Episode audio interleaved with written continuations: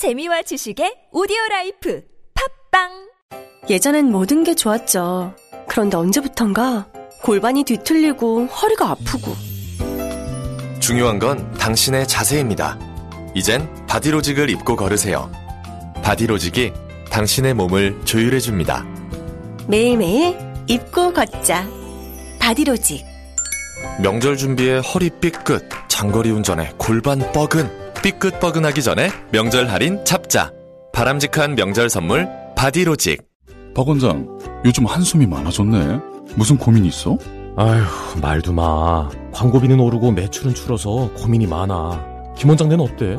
우리 병원은 P&B 마케팅에 맡겼는데 난 매출 고민 안 해. P&B 마케팅? 광고주 입장에서 성공을 목표로 광고한다는 철학이 있다네. 그리고 팟빵 광고도 대행한다고 하던데? 박 원장, 빨리 P&B 마케팅에 연락해보게. P&B 마케팅. 광고는 결과로 이야기합니다. 빛이 조명 빛이 조명 사랑 비추고 빛이 조명 빛이 조명 행복 밝히고 내 생활의 스포트라이트 조명이 필요할 땐 조명은 빛이 조명 검색창에 빛이 조명 육아휴직을 내려고 해도 회사 눈치가 보여서 출산 휴가로 승진이나 업무에 지장이 생길까 걱정돼요. 일 때문에 출산과 육아를 포기하는 일은 없어야겠죠? 이제 회사와 직장 동료분이 먼저 말해주세요. 김대리 아빠가 됐으니 육아휴직 내야지 이 과장님, 회사 일은 걱정 마시고 출산휴가 잘 다녀오세요. 출산과 육아, 개인이 아닌 우리 모두의 몫입니다. 이 캠페인은 일과 가정의 양립사회를 만들어가는 서울특별시와 함께합니다.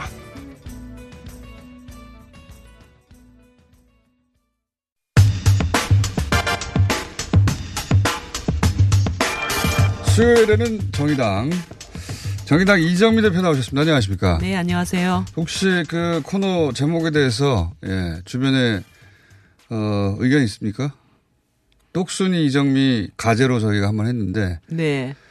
어, 방송을 들으신 분들 중에 이렇게 해라 저렇게 해라 혹시 못 어? 그날 방송 있었던 날 우연히 국회에서 이인영 의원을 만났는데 네. 떡순이 그러는데요. 떡순이. 예. 그때 지난주에 어, 방송하고 나서 어 얄짤 예. 이게 또 그 국어 사전에 있는 단어였더라고 보니까 저는 아, 정말요? 예, 비속어인 줄 알았더니 아. 정확하게 있는 단어입니다. 네네네. 예. 잘 쓰셨고요. 네. 다만 빠꾸 이거는 없는 단어입니다. 등등 나가니까 아, 이정미의 바른 말 고운 말로 하자. 라는 의견도 있었습니다. 네. 자 어, 정미아 놀자 하나 올라왔네요. 정미아 놀자. 아, 네. 이런 거 좋아요.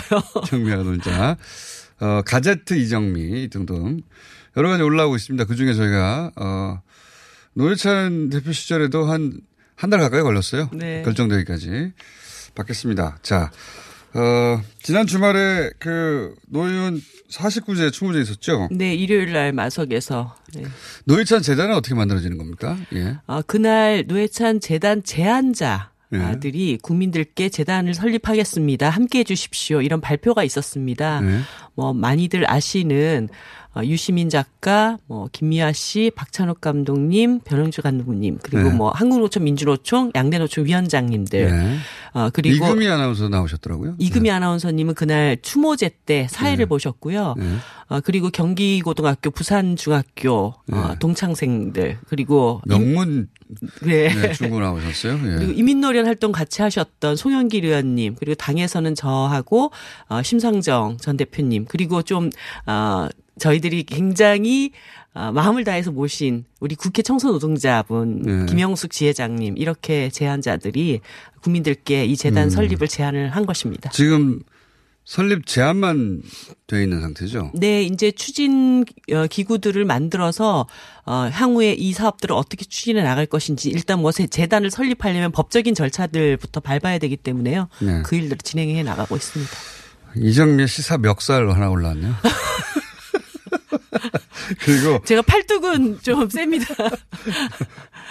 예, 메텔과 철이 예, 은하철도 9에 네, 메텔. 사람들이 저를 예. 철이하고 똑같이 생겼다고. 그래서 저 메텔은 저라고 긴 머리이기 때문에 아, 제가 내일 모자 하나 보낼게요. 아, 그런 문자도 왔습니다. 예. 재밌는 코너명 많이 오고 있네요. 시사 멱살도 괜찮은데요. 자, 노회찬 재단 진행 사항은 앞으로도 어, 계속 저, 전해 주시고요. 예.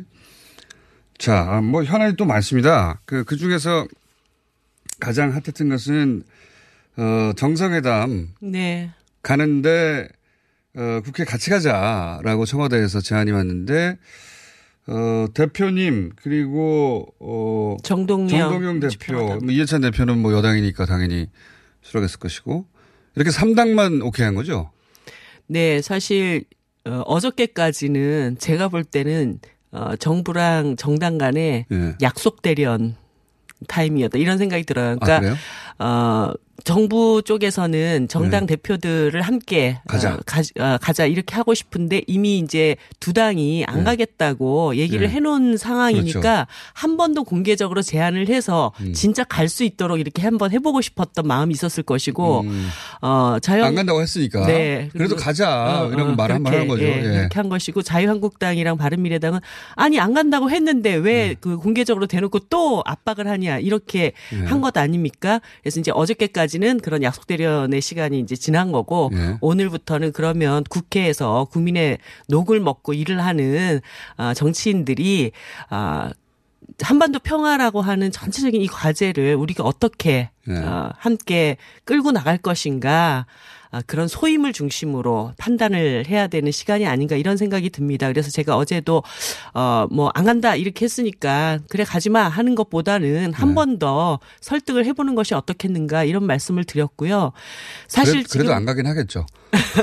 근데 사실 이 북미 관계가 지금 정말 이렇게 문턱을 넘냐 마냐 하는 굉장히 그렇죠. 중요한 시점을 지나고 있지 않습니까? 네. 이럴 때 대통령이 그 차를 문턱을 넘기려고 막 앞에서 끌고 가는데 그럴 때 국회나 어, 정당 대표자들이 다 같이 가가지고 이거를 그러니까요. 끌고 가려고 하는 이런 모습을 보이는 것이 아, 책임 있는 정치인들의 자세가 아닌가 그런 점에서 어떻게든 그걸 넘어보려고 하는 거잖아요. 예, 예. 그런 그게 보수 야당에서는 그걸 넘으면 안 된다고 생각하는 분들이 많아서이기도 합니다. 근데 보면. 뭐 김정 김병준 뭐 비대위원장이나 또 손학규 대표님 같은 경우는 특히 손학규 대표님은 올 4월 달에도 한반도 평화를 위해서는 뭐 협력을 해야 된다 이런 얘기를 또 강하게 얘기를 하셨던 분이고 네. 오늘 한 번만 더 생각을 해 보시면 좋겠어요.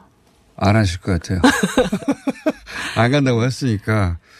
어, 바른미래당은 또 가면 안 된다고 하는 분들도 어, 의원들도 있으, 있으실 거고. 당이라는 것은 항상 그 안에 여러 이견이 존재하는 거거든요. 그럴 때 올바른 방향으로 당을 끌고 가는 리더십이 그래서 중요한 것 아닙니까? 손학규 대표님이 이제 어, 연륜과 경험을 가지고 이 당을 끌겠다고 하셨기 때문에 그 이견들을 잘 모아나가는 또 강력한 추진력도 보여주셔야죠. 손학규 대표님만 지금 어 뭐랄까요 유혹하시고 김성태 원내대표나 김병준 위원장에 대해서는 코멘트가 없으신 걸 보면 그쪽은 안 된다고 보시는 거죠?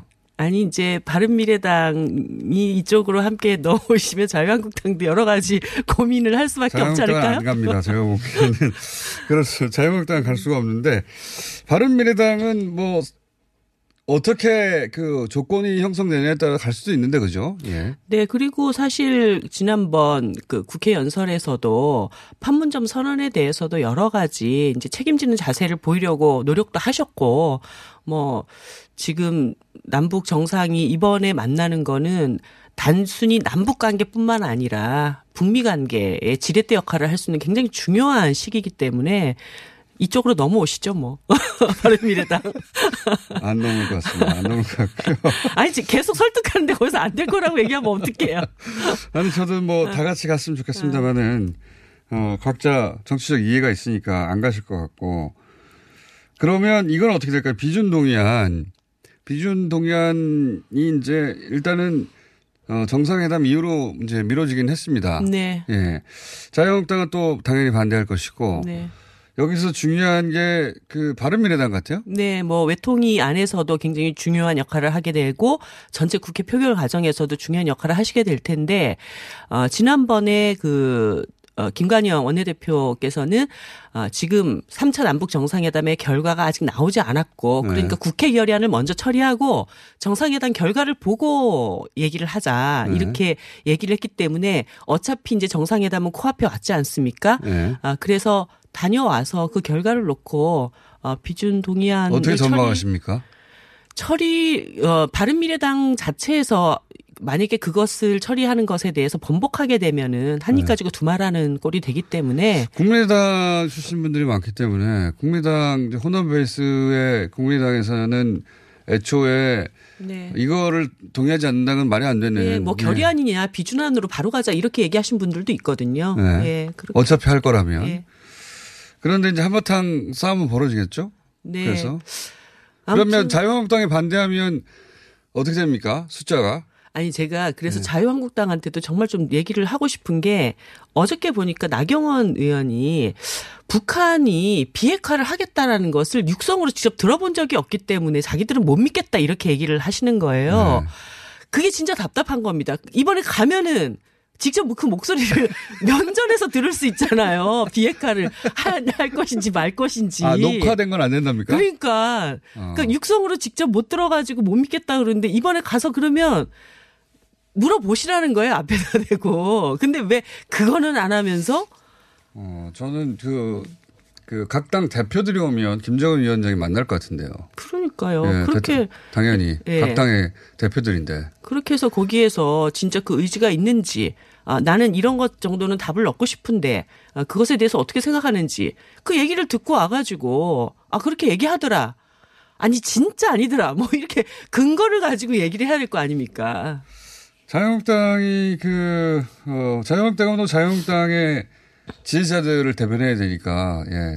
이, 김정은 위원장이 말하는 건 믿을 수 없다. 또는 본 적이 없다. 이렇게 생각하는 분들이 있겠죠, 분명히. 그런데 지난 지방선거에서 네. 자유한국당이 반토막이 났던 이유도 한번 생각을 해보세요. 그 당시에 남북 정상회담, 음, 이게 한반도의 큰 어떤 위기를 돌파해 나가고 있는 이 과정에 대해서 전혀 그 문제에 대해서는 뭐 비협조적일 뿐만 아니라 뭐 이렇게 이 상황을 폄훼하고 이런 발언들을 일삼으면서 그쪽 지지자들조차 그거는 아니지 않아 이러면서 등을 돌렸던 거거든요. 저한테 화내지 마시고요. 네. 그런데 제가 궁금한 건 이겁니다. 만약에 자유한국당이 기존에 쭉 취해왔던 스탠스도 있고 또 어, 자유한국당이 대변하는 지지자들의 목소리를 반영해야 되니까 만약에 반대했어요 비준안을 네. 그러면 통과가 안 됩니까? 숫자상으로 그러지는 않죠. 통과는 되긴 되는데 네. 굉장히 시끄러울 것이다. 네. 과반만 통과하면 되는 거죠 지금. 네. 여기서 그러면 어, 바른미래당이 반대하면 안 되는 거죠. 바, 예, 바른미래당이 그래서 뭐 요즘 주가가 바른미래당 숫자가. 네. 네. 바른미래당 손학규 대표 주가가 손학규 대표 정말 정말 오랜 시간 끝에 어 다시 복귀하셨어요. 네, 그래서 지금은 뭐 제가 남의 당에 대해서 그렇게 얘기할 형편은 아니지만 남의 당 얘기 잘 하셨어요. 아니 지금이 정말 기회입니다. 제가 보기에도 그런 것 네, 같습니다. 바른미래당이 예. 어디에 서는가가 그래서 빨리 오늘 판단하시죠.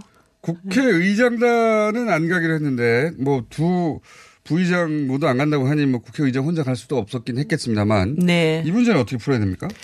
어, 그래서 제가 네. 어제 이게 좀 해법이 없겠는가 굉장히 고민이 많았습니다. 그리고 국회 회담이라고 하는 것도 10월 달뭐 어, 우리가 그걸 추진해 보자라고 하는 것이 되어 있기 때문에 어 이거를 좀 풀 수 있는 중간 가교 역할 어, 어떤 어 그런 임무를 맡을 사람이 국회를 대표해서 한 분 가시는 게 좀 어떻겠는가 이런 생각을 했었는데 어 여러 가지 사정상 못 가지만 예, 국회 전체의 또 의견들이 지금 이렇게 사분오열돼 있는 상태에서 그런 판단이 어려우시다면 어, 10월 달 국회담을 추진할 수 있는 그런 그 준비를 할 수 있는 어, 역할을 하는 분을 한번 보내시면 어떨까 했는데 사전 파견 의미에서 예. 네. 근데 이게 텔레파시가 좀 통한 거죠. 어제 문희상 의장님께서 정세균 전 의장님을 아, 이번에 평양에 보내서 대신. 예, 10월 국회회담 문제에 대해서 좀 논의를 해가는 아하. 것이 좋겠다. 그리고 정세균 의장 님이 어쨌든 이전 어, 국회의장이셨기 직전이니까. 때문에 예. 예, 어, 무게감도 좀 있으시고 예. 어, 또 남북 관계 문제에 있어서도 여러 가지 이제 어, 이렇게 깊이 있는 그런 음. 철학도 있으시기 때문에 이번에 함께 가셔서 어, 10월 회담을 가신답니까? 준비했으면 좋겠고 어저께까지는 아직 답이 안 나왔던 것으로 제가 알고 있는데 본인이 안 갈 이유가 별로 없을 것 같은데. 네, 저는 정세균 의장님이라면 충분히 오케이 하실 것 같고 꼭 같이 가는 것이 좋겠다는 생각입니다. 10월에 하겠다는 그 국회 차원의 네. 뭐 국회도 당연히 행정부, 입법부, 사법부 다 삼권 분립이니까 입법부도 입법부 차원에서 네. 어, 뭐 북한에 가서 여러 가지 교류를 할 수 있는데 근데 북한의 그 국회 counterpart는 최고인민회의. 예. 최고인민회의 예. 좀 다르지 않습니까? 우리나라하고 성격이? 선거제도가 다르고 네. 뭐 이게 거기는 일당 체제이기 때문에 물론 다른 당들도 있어요. 뭐 청 청우 청우회 천도교 청우회 그리고 조선 3인당 네. 이런 이제 거기는 야당이라고 안 그러고 우당이라고 하더라고요. 어, 그러니까 집권 정당의 우당들이라고 친구 하- 정당이라는 뜻이에요. 그렇죠. 예, 네. 친구 정당이라고 하는 이렇게 뭐 어, 다당 제도가 있긴 하지만 실질적으로는 조선 노동당 일당 예, 체제라고 그렇죠. 봐야 되고 그래서 조선 인민회의가 실제로 조선 노동당과 뭐가 다르냐라고는 네. 얘기는 하지만 어, 형식적으로는 이제 입법부가 있는 것입니다. 거기에서 또 법안 처리를 다 표결을 하기도 하고 네. 그런 점에서 지금 우리가 이쪽에서는 그 비준 동의안을 처리를 하잖아요. 그럼 남북의 의회가 함께 아, 그 행정 수반의 있구나. 음. 결정을 뒷받침하자 이런 결정을 함께 한다면 뭐 되돌릴 수 없는 큰 평화의 흐름을 만들어내는데 국회가 큰 역할을 할 수 있죠. 음, 그런 counterpart가 있긴 있군요. 하지만 그 남쪽하고는 좀 체제가 다르고 시스템이 달라가지고 네. 국회 차원의 교류가 어, 이 큰 의미가 있냐 이렇게 생각하시는 분도 있거든요. 음. 결국은 당이 그리고 당은 김정은 위원장이 결정하는 것인데 우리는 대통령이 국회를 마음대로 할 수 없지만 그런 체제인데 국회가 따로 움직여서 따로 만나서 별도의 어떤 방안이 나오겠는가 음. 이런 생각을 하시는 분도 있긴 있어요. 예, 근데 기구와 그 기구의 기능들이 있지 않습니까? 그 기능에 맞는 합의들을 또 만들어 나가는 거는 성벽을 탄탄하게 쌓아 나가는 과정이죠. 알겠습니다. 가시, 가시죠. 뭐 가시도록 하고요. 네. 예. 바른 말 아닌 말이 튀어나올 뻔했는데 지금 막 자제하느라 깜짝 놀랐어요. 방금 가시죠 했을 때 뭐라고 하시려고 아니 그러셨어요? 아니 에요. 표준어가 아닙니까? 또? 예, 예, 네. 안 됩니다. 내가 알아서 할게 이런 거였나? 자, 아니 뭐그 비표 그 표준어 아닌 것도 막 써주세요. 예. 자, 그 외에도 또 많습니다. 아, 저희가 2부에서 잠깐 얘기했는데 이제 부동산 문제 관련해서 이제 종부세 올린다는 얘기. 어, 이거 뭐 심장전 의원이 네. 예, 뭐 정의당에서 오랫동안 얘기했던 얘기고요. 네. 예. 어, 종부세 얘기는 이제 이해찬 대표도 얘기하고 있고 올라갈 것 같긴 합니다. 그죠? 네. 사실 이 부동산 값이 폭등한 과정이 지금 뭐 시장에 천조 이상 이제 돈이 풀려 있고 어, 이 돈이 집을 사는 대로 쏠려가게 만드는 핵심적인 원인 중에 하나가 이번 7월 달 기재부에서 종부세를 찔끔 올린 거였거든요. 네. 한번 확 2%에서 올렸어야 되는데. 2.5%. 그러니까 아, 우리가 이게 불로, 불로소득자들한테 음. 별로 정부가 제재를 안 하겠구나. 이런 신호탄을 쏜 거예요. 이제 그 과정에서 또 서울의 뭐 여의도 용산 통합 개발 얘기까지 딱 나오니까 완전히 다 달려드는. 네. 박원순 시장 말씀하시는 예. 거죠? 네. 참고로 여기는 박원순 시장 서울시 사다의 방송임을. 네. 그러니까 더욱 공격해 주십시오.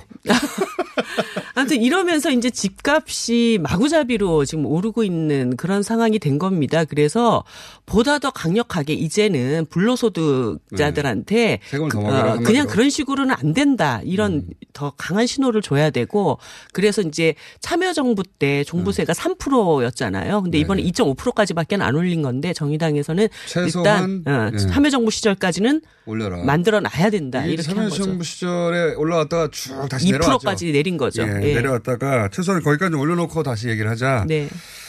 그런데 이제 오늘 저희가 2부에서 잠깐 다뤘는데, 어, 집값 상승의 여러 요인이 복합적으로 이 아파트 분여회에서 소비자 담합, 보- 네. 본래 담합의 개념은 기업들이 담합한다는 건데, 공정위에서 그래서 관리하는 네. 것이고. 근데 소비자들이 가격을, 최소 가격을 책정해가지고 이 이상으로는 아예 시장에 내놓지 못하게 네. 중개업자들을 압박하고 불이익을 주고. 근데 이게 저는 그냥 뭐 한두 분여회 정도의 일탈 이 정도 수준인 줄 알았더니 그게 아니라 대 대규모 아파트 단지에서는 대부분 이런 식으로 네. 하고 이쪽 분야가 올리면 저쪽 분야도 올리고 그래서 사실은 가격만 계속 올라가는 네. 매물은 없고 네. 이런 실제로 계약서를 네. 썼다가 팔고 이러는 경우들도 있습니다. 아 그래요? 예. 좀 아시네요. 이거 어떻게 해야 됩니까? 네. 근데 사실 그 소비자들 입장에서는 주택 보유자들 입장에서는 막 서울에 집값이 저렇게 몇 배씩 뛰고 있는데 우리 아파트는 왜 안 뛰어? 네. 이런 심리를 자극한 거예요. 그렇기 그렇죠. 때문에 우리 것도 같이 올리자. 네. 이렇게 되는 건데, 아, 이분들한테 뭐라고 하기 전에 빨리 이걸 안정시킬 수 있는 강력한 대책을 정부가 내놔야 그러니까 저는 됩니다. 둘다 있어야 되는 것 같아요. 그러니까 정부 대책도 강력해야 되는 것 같고 찔끔찔끔 하지 말고 말씀대로. 근데 이제 이게 조심조심 좋게 표현하면 조심조심 같고 네. 어, 나쁘게 표현하면 너무 간을 봤다. 네. 예.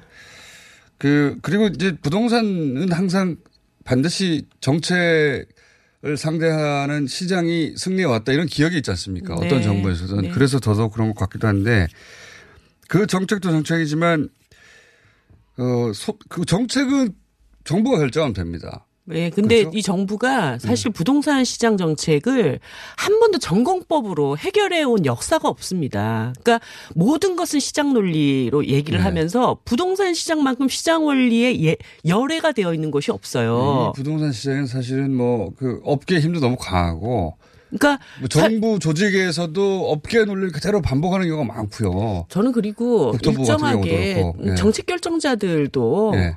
부동산으로 인해서 불로소득을 보는 사람들이 너무 많이 개입되어 있는 게 아닌가 이런 생각도 드는 거죠. 음. 정책 결정 라인에서 그런 경우도 많이 있었죠 과거에도. 네. 근데 제 요- 어, 오늘의 질문 요지는 그거는 이제 그 그것대로 굉장히 많이 논의됐는데 어 이것도 이 얘기도 뭐 어, 과거에도 나왔다고 하더라고요. 제가 어, 최근에나 알게 된 건데 이 제가 아파트에 살지 않다 보니 분여에도 아니고 부녀회 담합 꼭 부녀회가 아니라 주민들 네, 주민들. 주민들의 담합. 이것도 한쪽 그 이제 소비자 사이드에서 정부 사이드가 아니라 소비자 사이드에서 이제 업계 사이드가 있고 소비자 사이드가 있는데 소비자 사이드에서도 계속 부동산 가격을 또, 어, 끌어올리는 역할을 하잖아요. 네. 이건 어떻게 되냐는 거죠. 업계나 정부는 여러 가지 방안들을 제대로 하느냐 못하느냐의 문제인데 이걸 어떻게 해야 됩니까?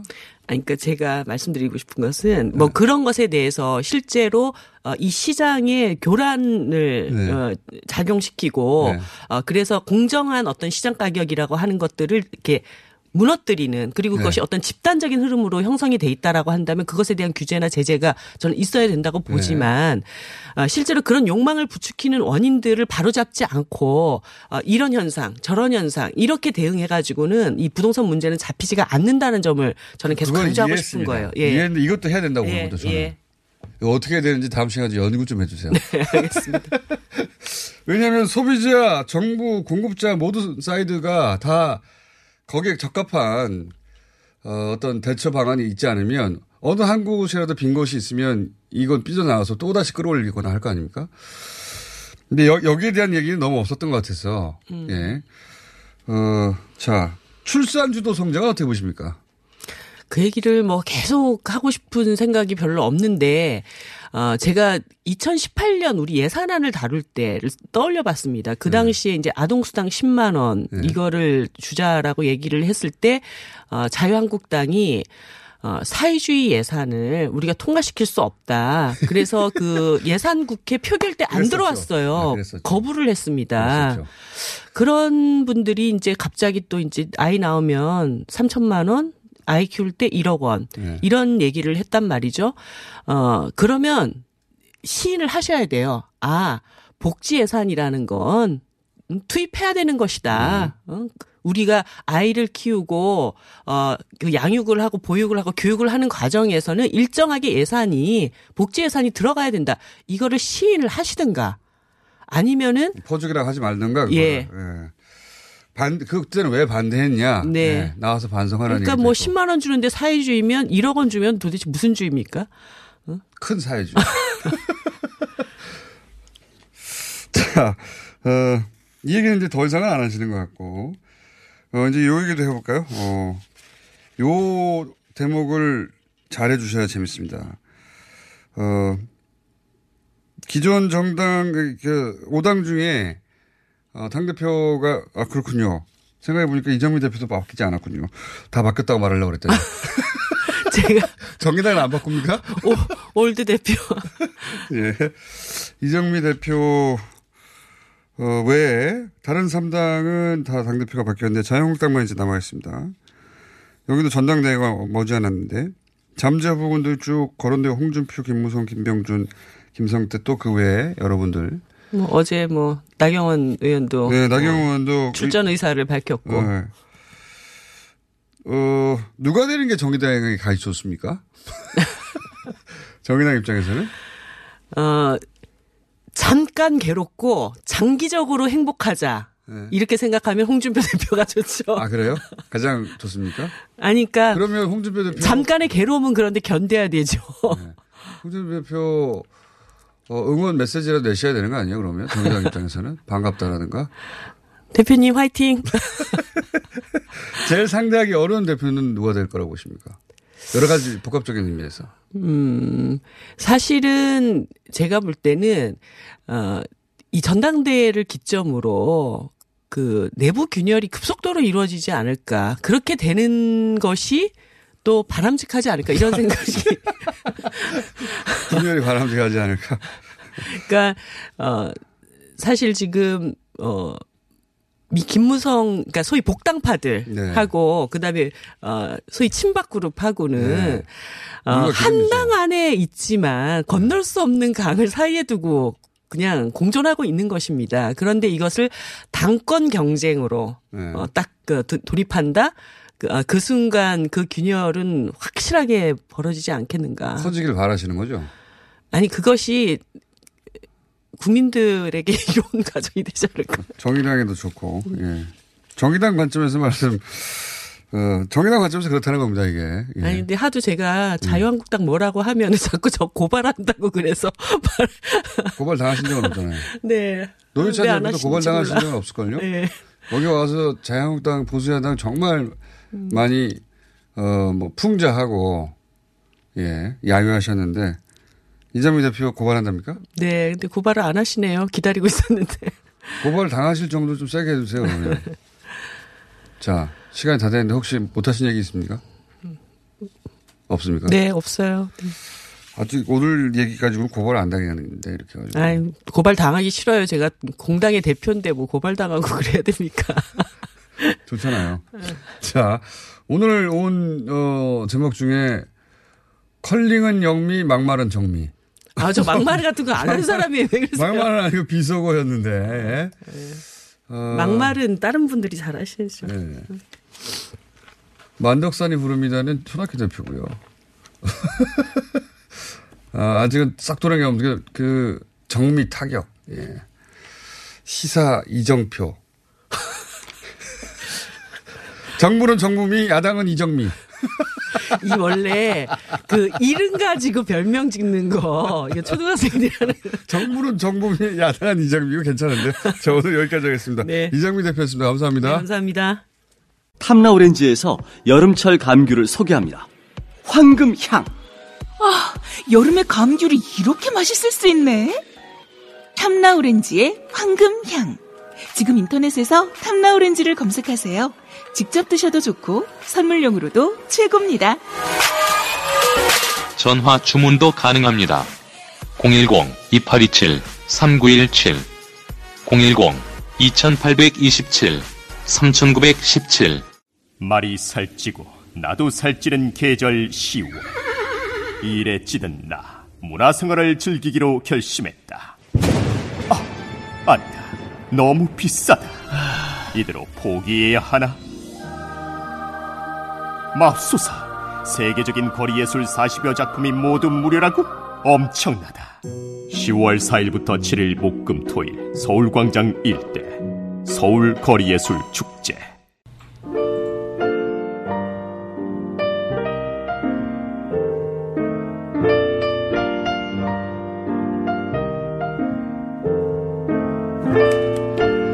불친절한 AS 제목 많이 왔네요. 예. 어, 철이와 메텔을 왔다고 하니까 메텔 아니고 머털. 예. 예. 그리고 시사 멱살 정미의 정치 시사 정미소. 어 이거 괜찮습니다. 이름 시사 정미소. 어, 시사 탈곡기 키다리 언니. 이정미 대표가 키가 크죠? 예. 어, 미르가즘. 네. 그리고 중간에 뜬금없이 하태경 의원 김일성 가면에 대해서 직접 물을 수 있는 기회를 주면 가지 않을까요? 예. 그 기회 안 줘도 가긴 갈 텐데 대표가 아니어서 못 갑니다. 여기까지 하겠습니다.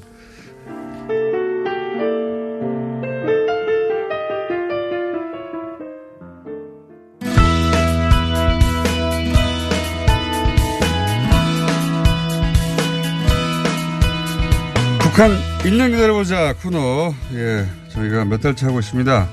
지난 시간에, 어, 관원상제, 그 중에서 이제 결혼 이야기 하다가, 어, 북한 혼수품 얘기하다가 시간이 부족해서 끝이 났는데, 오늘은 강미진 기자님 혼자 나오셨습니다. 안녕하십니까? 네, 안녕하세요. 원래 같이 나오기로 하신 분이 있는데 지금 길이 막혀서 도로 위에 계십니다. 예. 만약에 끝나기 전에 도착하시면 들어오시는 것으로 하고, 혼수품 얘기, 휴대폰 인기다. 네, 휴대폰은 제가 보기에는요, 조금 한물 지나갔지 않았을까 아? 싶습니다. 네, 예. 왜냐면. 몇 년 전 얘기군요, 어, 이것도. 그렇죠. 이제 북한 휴대전화 가입자가 해마다 증가하고 있는 거잖아요. 이제 특별한 물건이 아니다. 그렇죠. 음. 그러니까 누구나 다 가지고 있는데 나 원래 있었는데 뭐 또 혼수품으로 그걸 받는다는 거는 이승으로 요금을 내는 거잖아요. 초기에 그랬다, 휴대폰 등장 그렇죠. 초기에. 네. 음. 예, 지금은 어 얼마 전에 받은 영상에서도 여성은 남성한테서 이제 그 반지를 네. 받는 게 나왔고요. 그리고 반지는 원래부터 있었죠, 예전부터. 어 2000년대 말부터 등장을 했어요. 아, 그 반지가 전에는 예전에는 없었어요. 없었어요? 네, 그 전에는 없었어요. 저도 반지가 없었는데요.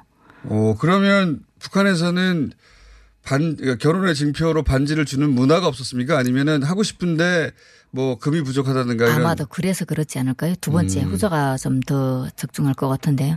그, 그 2000년대, 90년대 이후랑 또 80년대도 아마 저는 없었던 걸로 생각하고 있거든요. 근데 아주 옛날 적 있잖아요. 저희- 가락지들 꼈으니까요. 네, 저희 할머니 쪽에는 네. 그 반지를 나눠서 꼈다고 아. 하시더라고요. 근데 어머니 때는 없었던 걸로 보고요. 어, 저희 때도. 비금속이 좀 귀해지면서 네, 아마도요. 네. 근데 다시 다시 등장했다 반지가. 그렇죠. 그러니까 음. 최근에 이제 등장을 하고 어 여성은 남성에게 이제 그 살짝 이제 주머니에서 그 한복 안쪽에서 이제 꺼내서 시계를 시계요. 네. 뭐 전통적인 거죠. 예, 남쪽에서도 시계 많이 하는데. 그러니까요. 그래서 아마도 이제 예전에 저희 때는요. 네. 여성이 이제 에, 남편한테 주는 선물 중에 좀 일반적인 게 전지였어요.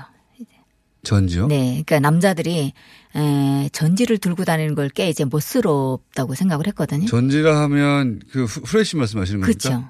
전등. 네. 예. 그러니까 손전등. 네. 아마 손전지거든요, 그게. 아, 손전지라고 네. 네. 아마 그때 당시 그게 유행이었다고요? 네. 전력사정이 엄청 긴장했잖아요. 아, 전력 사정 네. 때문에 그래서 이제 딱 이제 밤길을 가다 가다 전지를 비치면 아 사는 좀 아, 좀 아, 있는 집이구나 네, 그랬어요? 그런 사람이고 전지 없이 그냥 이제 밤길을 가잖아요. 90년대는 그쵸, 그랬어요? 90년대 그랬죠. 아. 네. 그 후, 어, 후레쉬라고 부르지는 않았죠. 네, 거기서. 손전지라고 하죠. 손전지. 네. 손전지쯤 있으면 어 괜찮은 집이구나. 그렇죠. 네. 지금은 아니지만. 지금은 아주 그 예. 시기죠. 네. 지금은 아니지만 아, 그게 유행했던 때도 있었군요. 자 그리고 지금은 시계 남쪽에서도 충분히 다 어, 통용되는 시계하고 네, 그 반지, 지금 벨트도 준다고 하더라고요. 벨트. 네. 그러니까 이런 물건들은 이제 남녀가 항상 가지고 있기 좋은 물건을 찾다 보니까 어, 그렇죠. 결국은 시계하고 반지로 기결되는군요. 네. 그러니까 항상 몸에 지니고 있으면 전 세계가 그렇습니다. 네. 전 세계가 비슷해요. 자, 아, 드레스 입습니까 결혼할 때? 북한은 드레스 문화가 없습니다. 예전에 70년대, 60년대 결혼식은 그냥 흰 옷, 드레스가 아니라 음. 그 하얀 이제 조골이 비슷하게 그리고 이제 그 면사포는 썼던 걸로 기억을 하고요. 면사포는 썼는데 우리 한복 드레스를, 비슷한 걸 입었어요. 네, 네. 그 재, 재밌는 조합입니다. 네, 예. 그렇게 했고요. 그 다음에 이제 80년대 들어서 오고 90년대 그때부터는 이제 한복이 예, 이제 색깔 있는 한복 네. 어, 그런 걸로 이제 전통 결혼식 의상으로 이제 나왔었고 최근에는 제가 결혼식마다 이제 보는데요. 2010년대 들어서면서 흰 색깔의 한복을 많이 입어요. 아. 흰 색상이 많은. 그러니까 예전에는 뭐 색상의 짙은. 색깔을 입었다면 최근에는 흰색이 많은 그 한복을 이제 서양식. 드레스는 입지 않는데. 그렇죠. 네. 그거는 없어서 안 입는 겁니까? 아니면은 어, 없어서 못 입는 것보다도 아마도 그 통제적인 문화가 많이 이제 흘러왔었기 때문에 어, 여성들 서양 문화라고? 네, 그렇죠. 이제 이만큼 드러내야 되는 거잖아요. 아 어깨가 드러난다고? 그렇죠. 네. 아하. 그러니까 그게 아마도 북한 여성들에게는 특히나 이제 결혼을 하는 이제 어 신부의 입장에서는 이걸 들어 이제 어깨를 이제 라인을 다 드러낸다는 거는 조금 좀 네. 보수적이었기 때문에. 그렇죠. 네. 이것도 바뀌겠네요, 근데 북한. 아마도 좀 바뀌지 않 시대가 좀 지나가면 좀 바뀌지 않을까 싶습니다. 그러니까요. 저 그 윤주 씨 얘기 들어보니까 북한 급속도로 바뀌던데요. 보니까. 어, 그죠. 그러니까 변화가 1년 아마도 다르고 뭐, 예. 네, 2010년대 그러니까 결론적으로 이제 딱 꼬집어서 얘기를 하자면 김정은 위원장 등장 후부터는 뭐 옷차림에 대해서 뭐 특별히 단속을 하는 것도 없고 네. 뭐 그러다 보니까 어 해외에서 들어오는 문물 그런 것들이 많이 적용이 된다고 봐야죠. 네. 엄청난 속도로 바뀌더라고요, 그렇죠. 보니까. 예. 그래서 탈북한 지 1년 정도 된 분한테 또 얘기 들어봐야 되겠다 싶기도 합니다. 그렇죠. 이렇게 7, 8년 된 분들 말고. 맞습니다. 줄에 있습니까, 줄에? 아, 주례는 딱히 주례라고 부르지는 않는데요. 이제 기관에서 책임자를 한다거나 당비서를 한다거나 이런 사람들이. 한복이 면사포 생각해 보니까 저희 어머님 세대도 그렇게 했네요. 그렇죠. 예. 네, 했습니다, 60년대 그렇게. 네, 그렇게 했어요. 한복 입고, 네. 남자는 양복 입고, 여자는 네, 한복 입고 맞아요. 면사포. 네. 아, 남북이 마찬가지였네요. 갑자기 생각났습니다. 결혼 사진. 예. 네. 주례는 누가 합니까? 어, 주례 같은 경우는 이제 기관에서 이제 신랑 신부의 에, 쪽에서 이제 선택이 되는데 최종적으로는 신부 쪽에서 말고 신랑 쪽에서 선택이 많이 됩니다. 이게 신랑의 뭐, 우리, 우리나라. 비서라던가 남쪽 같은 경우는 뭐, 선생님, 뭐, 그 학교 시절에 선생님이라든가 뭐, 원사인 경우도 있고, 뭐 그- 그냥 잘 아는 유명인인 경우도 있고, 뭐, 목사님, 종교인인 경우도 있고 한데. 네. 근데 북한 같은 경우는 좀 말빨이 있는 사람을 선택해야 되는 거잖아요. 말빨이 있는 네, 사람. 그러면 노동당 비서들은 말을 꽤 잘합니다. 당 비서들. 네. 그러니까 사람들을 아, 이렇게. 네 교양을 해야 되니까 그러니까 음. 그런 사람들을 좀 이제 내세워서 하는데 그냥 뭐 한국하고 비슷해요. 아들 딸 많이 낳고 행복하게 잘 음. 잘 살아라. 살아라. 네. 검은 머리가 이 얘기 나옵니까? 네, 검은 머리 파뿌리 되도록. 네. 똑같군요, 네. 그것도. 인기, 신혼여행도 가죠, 당연히. 신혼여행 같은 경우는 북한 여성들 또 남성들 결혼 이제 어 하는 그런 세대들이 지금까지 결혼 여행이라는 그런 공식적인 어 상식은 없는 것 같아요. 아, 네. 결혼하고 나서 바로 다음 날 출근합니까, 그럼? 보통? 어 다음 날은 안 하고요. 그 다음 날 하루는 쉽니다. 하루 쉬고? 네. 아, 결혼했으니 여행, 며칠 휴가 내고 여행 간 이런 개념은. 네, 그런 여행은 없죠. 근데 제가 어떤 거는 맞냐면 묘향산에서 결혼한 커플인데 네. 다음 날 묘향산에 가더라고요. 그거 뭐 묘영산에서 결혼했으니까 묘영산 가는 그러니까 거는. 묘향산 근처에서 살 거주하고 있는 그 결혼 커플이었는데 그리고 결혼 여행이라고 딱히 그런 게 없다. 네, 없어요. 그런 개념 네. 자체가 없는 거군요. 그렇죠. 또 생겼을지도 모르니까 한번 알아봐 주시고요. 알겠습니다. 자, 저희가 이제 관훈상제 결국은 일상을 어떻게 살고 있나. 저는 네. 뭐 듣다 보면 들을수록 별로 큰 차이가 없다 싶은데. 남북한이 거의 오래전 문화는 그대로 네. 가지고 있는 것 그러니까요. 같습니다. 네. 어, 그러면 돌잔치나 환갑 이런 건 예전부터 있었던 오, 거기 때문에. 그렇죠. 그큰 행사죠, 거기서. 네. 돌잔치는 일생에서 제일 첫 번째로 받는 그 생일이죠. 상이잖아요. 네. 네. 그래서 돌잔치를 예, 좀 소홀히 하면 결혼식도 소홀히 하고 해갑도 소홀히 하게 된다고 음. 돌잔치를 이제 없는 네? 빚을 내서라도 크게 하거든요. 아, 돌잔치가 굉장히 큰 행사군요. 네. 아마 어 제가 최근에 받은 돌잔치 상이 결혼상처럼 아주 아, 거창했습니다. 결혼 정도로. 네, 크게 그렇게까지 차렸었고요. 크게 하진 않는데. 네. 근데 그 돌잔치 상을 차리는 사람들은 일단은 아이에게도 이제 그게 첫 추억이잖아요. 이제 뭐 기억도 못해요. 돌을 어떻게 기억합니까? 영상으로 남기는 거죠. 네. 영상으로. 남기고요. 네, 네. 기억은 못 하겠지만 훗날 이제 그리고 돌사비 때는 어그 아이의 장래를 이제 뭐 조금 이제 내다볼 수 있는 네 그런 이제 좀어 재밀로 뭐 볼펜도 넣고 돈도 넣고 돌잡이도 합니까? 돌사비도 하죠. 똑같군요. 그거. 네. 그리고 뭐 쌀 같은 것도 넣고 북한에서는 줄당콩도 넣는 집들이 많거든요. 그러니까 줄당콩이라는 게 뭐냐면 이제 그 줄을 따라서 이렇게 쭉 올라가는 그 강낭콩 비슷한 네. 네, 그런 콩이 있는데 그 모든 걸 이제 돈도 그렇게 줄을 뻗어 올라가며 벌어라 아니면 음. 뭐그 수명도 그렇게 오래 해라는 그런 의미에서 줄당콩을 넣거든요. 예, 동일 돌생일상에 쌀도 넣고요. 처음 듣는 얘기입니다. 그건. 국수도 넣습니다. 국수를 왜 놔요 돌잔치? 아, 그 상- 북한에서 국수는 어, 장수의 아, 그 길게 네. 길게 뽑아 네. 살아라. 환갑도 환갑 잔치는 남쪽에서는 굉장히 큰 잔치였는데 요즘은 점점 안 하는 분위기입니다. 네, 아마도 그 수명이 수명이. 길어지면서 네. 그러지 않을까 싶고요. 북한은 지금까지도 아직까지는 이제 회갑 잔치가 큰 잔치죠. 회갑, 칠갑 이렇게. 회갑이 네, 가장 네. 큰 어른들의 생일 잔치입니다. 네. 그래서 음. 해갑 전에 만약의 경우 이제 뭐 사망했다, 돌아가셨다 뭐 이런 분들은 해갑 그 제사도 지내줍니다. 회갑 아 환갑 회갑 전에 돌아가시면 네.